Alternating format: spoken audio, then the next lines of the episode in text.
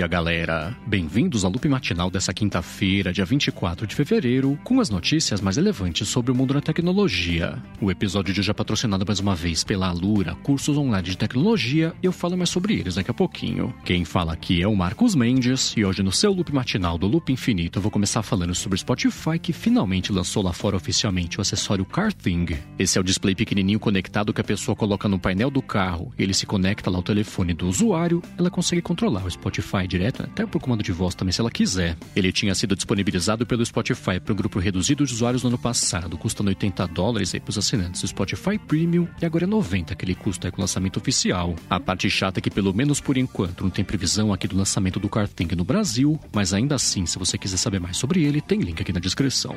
E ainda sobre o mercado de streaming, só que falando de vídeo, tem coisa de graça do HBO Max aí pra galera experimentar, né? Se interessa e resolve assinar o serviço. A lista de conteúdos gratuitos tem coisa como, por exemplo, primeiro episódio da segunda temporada de Euphoria. Tem também o primeiro episódio lá da série Mayor of Easttown. Tem coisa também, tipo, temporada inteira de séries tipo Rex e Succession. Para acessar esses conteúdos é só acessar a área episódios gratuitos, mesmo que você não for assinante aí do HBO Max. E o pessoal tá comentando, né? Pode ser que eles façam uma lista rotativa aí com novos conteúdos conforme o tempo for passando. Já um outro serviço de streaming também que virou notícia nos últimos dias foi a Netflix. Ela tem uma iniciativa chamada Fast Labs, que é basicamente um TikTok que ela fez com conteúdos de comédia lá, de stand-ups que tem na plataforma, vídeos também tipo desenho animado de comédia e tudo mais. Ela tá liberando isso agora para TVs também. Então apareceu o carrossel de conteúdos desse Fast Labs no aplicativo da Netflix e é para algumas TVs, mas só em países em que se fala inglês e ainda assim é só para contas de adultos, né, que tem acesso a essa nova função. Agora, ainda sobre a Netflix, pintou o levantamento da Universidade de Agricultura, Ciências Sociais também da Hungria, que falou que ela tem maior pegada de carbono comparando entre ela, o Facebook, o YouTube, também o TikTok. Nesse levantamento eles concluíram que o uso diário da Netflix é 51 vezes pior aí do que de um voo comercial com 14 horas de duração. E caso você queira saber mais sobre o levantamento, né, ver as métricas aí, parte também de métodos que eles usaram, tem link aqui na descrição.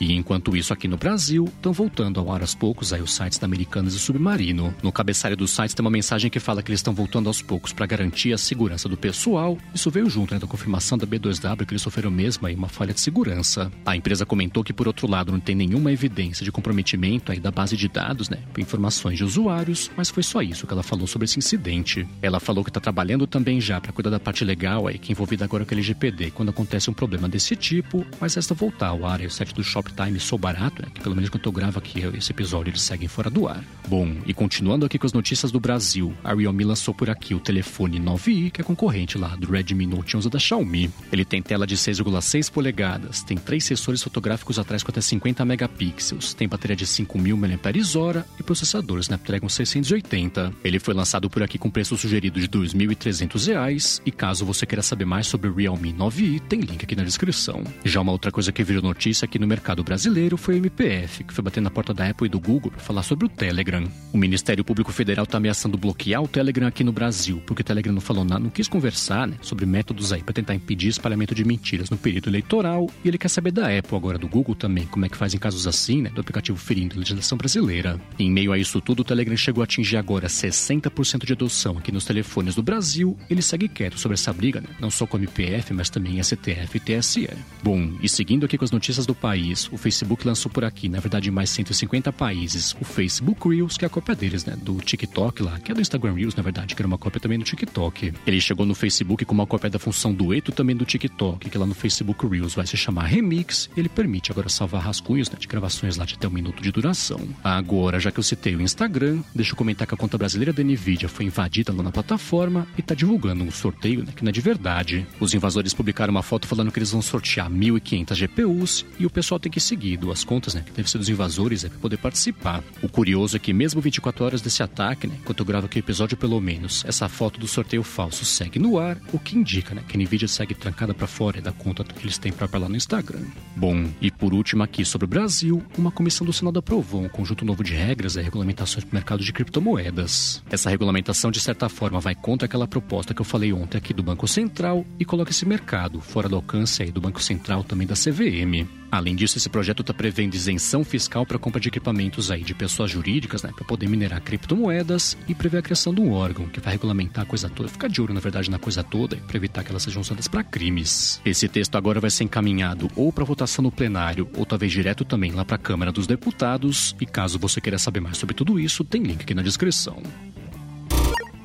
Bom, a seguir eu vou falar sobre um novo conjunto de leis de portabilidade de dados que foi proposto aí na Europa, mas antes disso eu vou agradecer aqui o patrocínio da Alura, cursos online de tecnologia que está voltando com mais uma edição do Imersão Dev. Esse é um curso totalmente gratuito com 10 aulas de programação para você aprender a programar do zero e ainda dar acesso a uma comunidade, uma rede de apoio, né, que é a comunidade de professores da Alura, alunos também. Essa volta do Imersão Dev vai marcar a estreia também de uma intérprete de Libras para deixar os cursos ainda mais acessíveis e entenda mais gente que vai poder a partir de agora criar o primeiro código Essas 10 aulas gratuitas vão rolar entre os dias 7 e 18 de março, mas para que você possa ter acesso a elas, você tem que se inscrever até dia 6 de março por um link especial que a Loura fez aqui para os ouvintes do Loop Matinal, né? Que estão aqui na descrição do episódio. Feito isso, vai estar tá tudo pronto para você dar seu primeiro passo aí no mundo da programação ou até voltar para ele, né? Se você tentou no passado aí aprender, mas não conseguiu. Lembrando que isso é tudo de graça, não tem asterisco, não tem pegadinha, não tem nada assim. Então passa aqui na descrição do episódio, pega o link especial que a Loura fez para os ouvintes aqui do Loop Matinal e se inscreve para essa volta aí do Imersão Bev.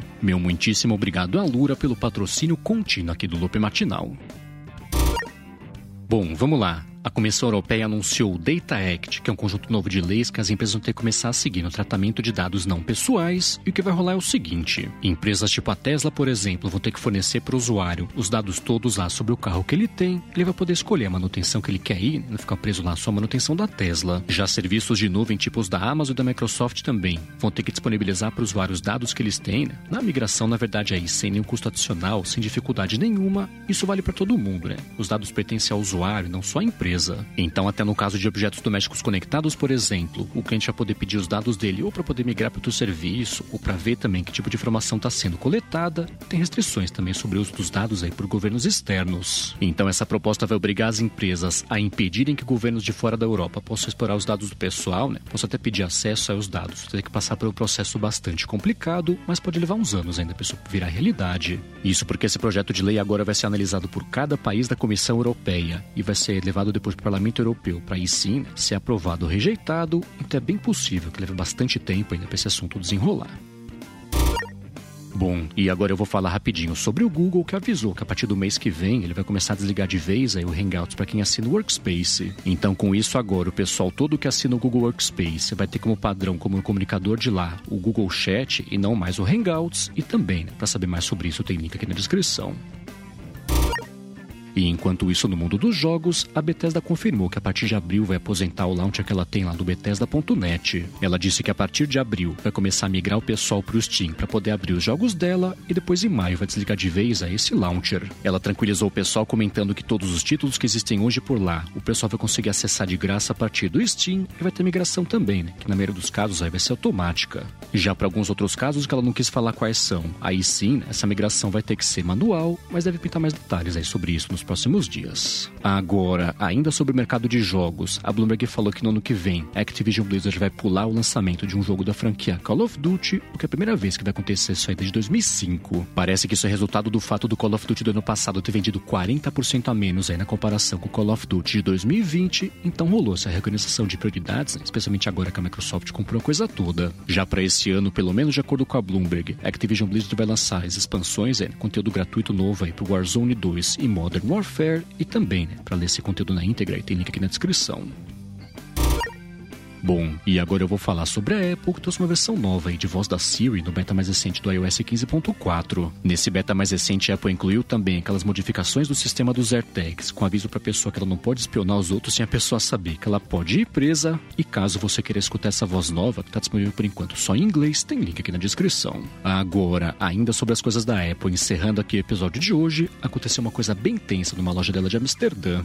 Um homem armado vestindo uma balaclava invadiu uma loja da empresa e fez uma pessoa só de refém durante mais de 5 horas, ele falava, né? Tinha umas bombas lá também presas no peito dele. Ele tava pedindo mais de 200 milhões de dólares em criptomoedas aí para acabar, né? Com esse assalto barra sequestro, mas acabou dando errado o plano dele. Isso porque depois do momento de desatenção, o refém fugiu da loja e o ladrão saiu correndo atrás do refém e o ladrão foi atropelado por um carro da polícia, que era um BMW X5. Feito isso, a polícia mandou uns robôs antibomba lá pra cima do cara, para poder ver, né? Se ele tava ou não com uma bomba de verdade. E acabou que era mentira o fato dele estar tá com uma bomba amarrada no peito e a Apple ficou quieta, pelo menos por enquanto, né? Não se manifestou enquanto eu gravo episódio aqui sobre isso tudo.